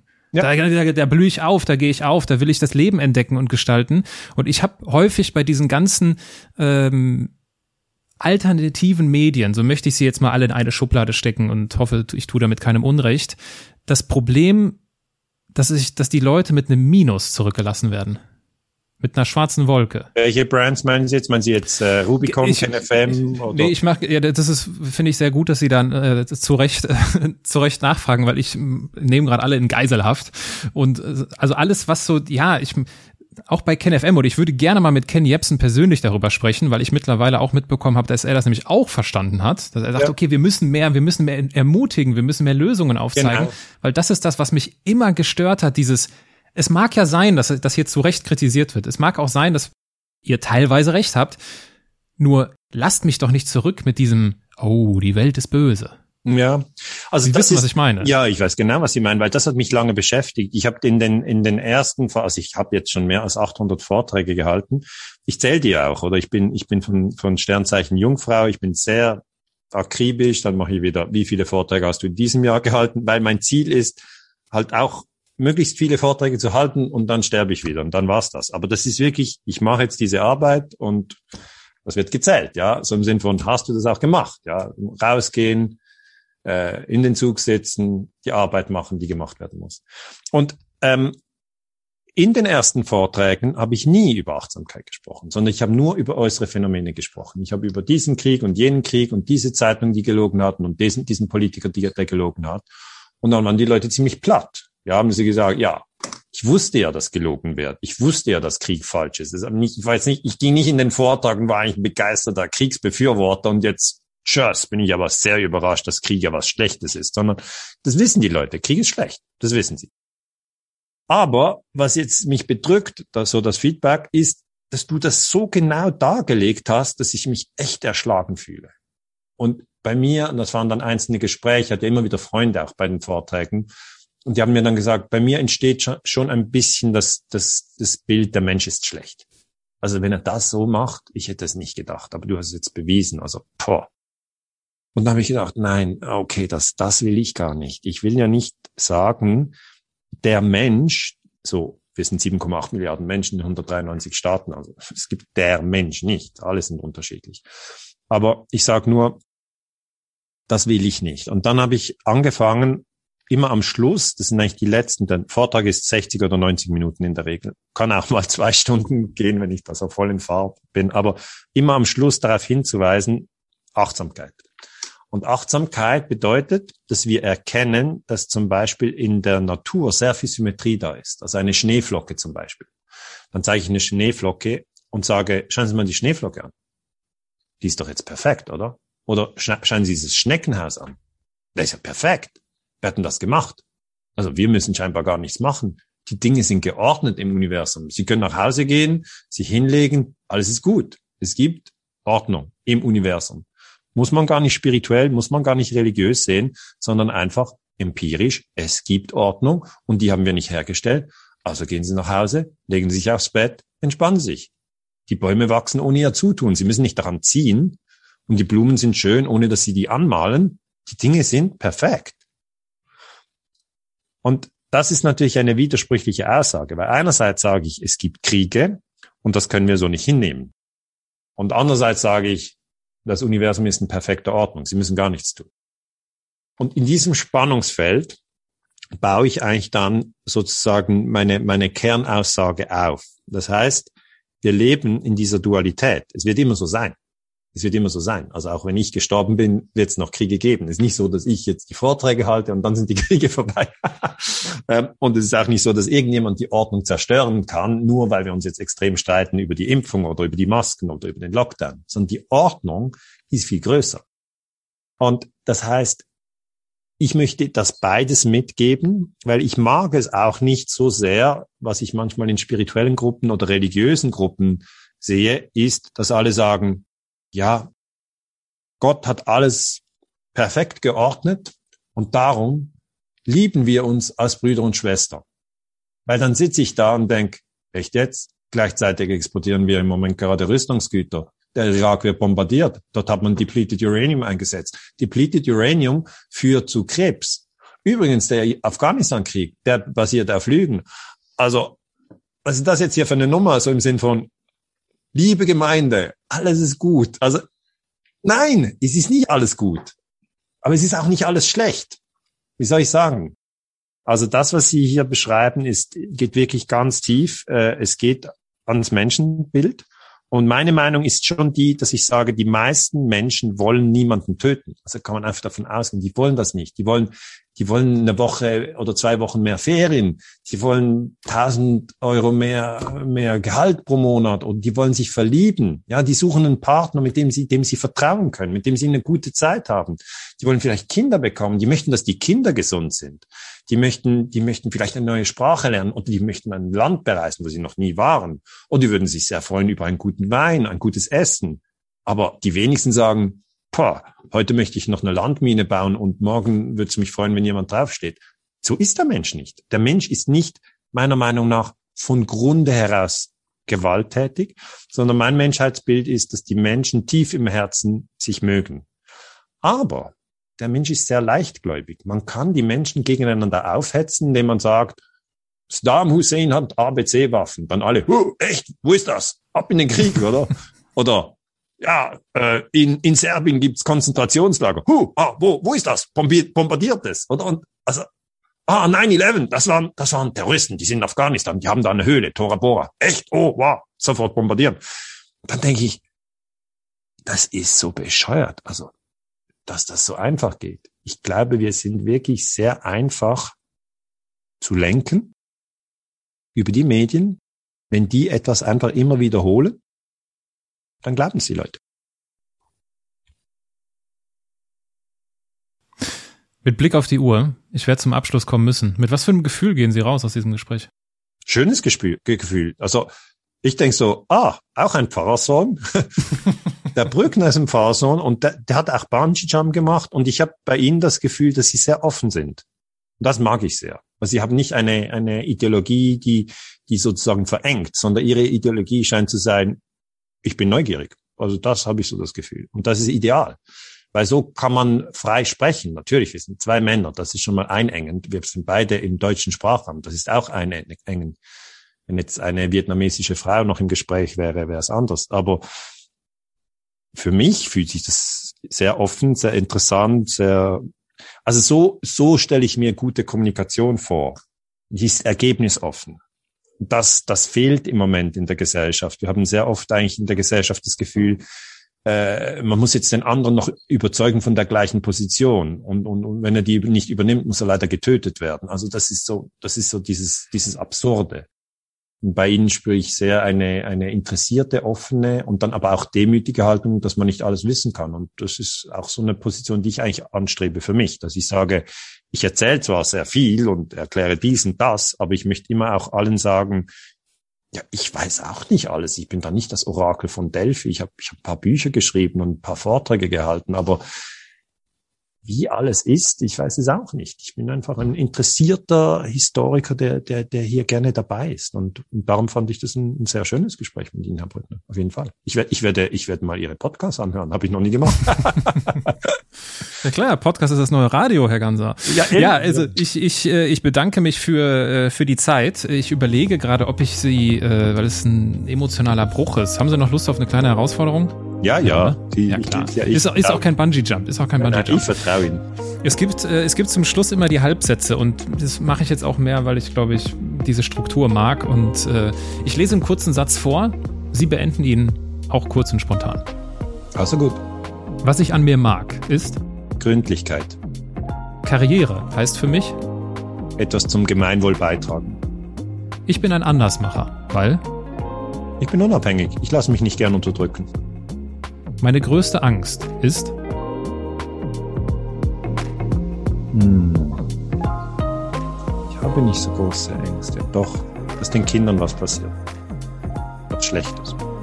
Was Kinder für ein gelungenes Leben lernen sollten, ist sich an Mut, Liebe und Wahrheit zu orientieren. Alles andere ist egal. Wenn ich jemandem den Andersmacher Award verleihen müsste, dann